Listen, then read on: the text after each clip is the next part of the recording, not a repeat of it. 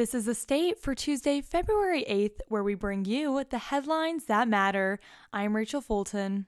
The Black Student Alliance, known as BSA, will be hosting their second annual Black Love Week starting February 7th to February 11th in collaboration with several student organizations on campus. This year's theme, the Black Playlist, was inspired by how impactful music can be in relationships. The president of BSA, Kenneth Franklin, said music brings people together, so they wanted to highlight that for this year's Black Love Week.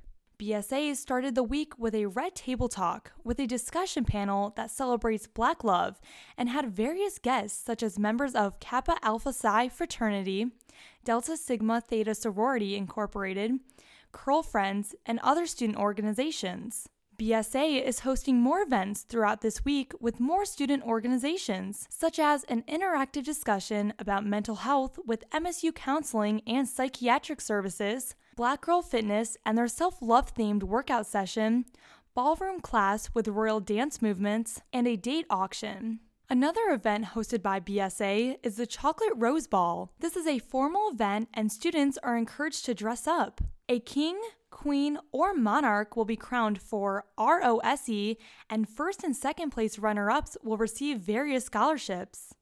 Black History Month is officially underway, and you can help celebrate and fight environmental racism by supporting these five black women owned businesses Coco's Off the Rack, Sweet Encounter Bakery and Cafe, DMB Boutique, Socialite Society, and Mika's Boutique, and more.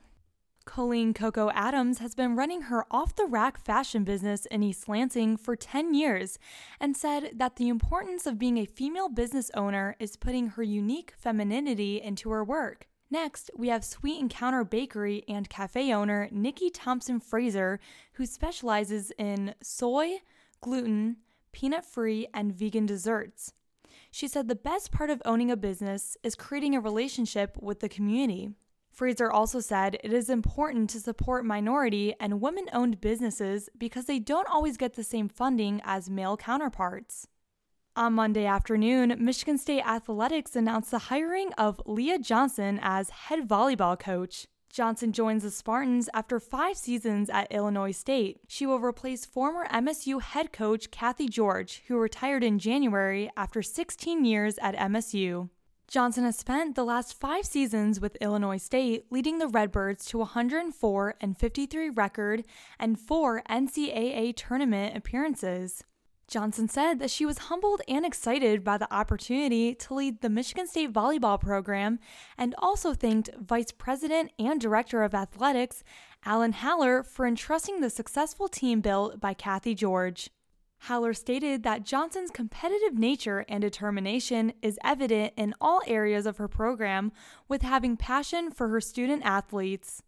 Thank you for joining us for The State, produced by the State News and Impact 89 FM.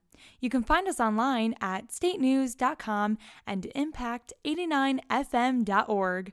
We'll be back tomorrow with more.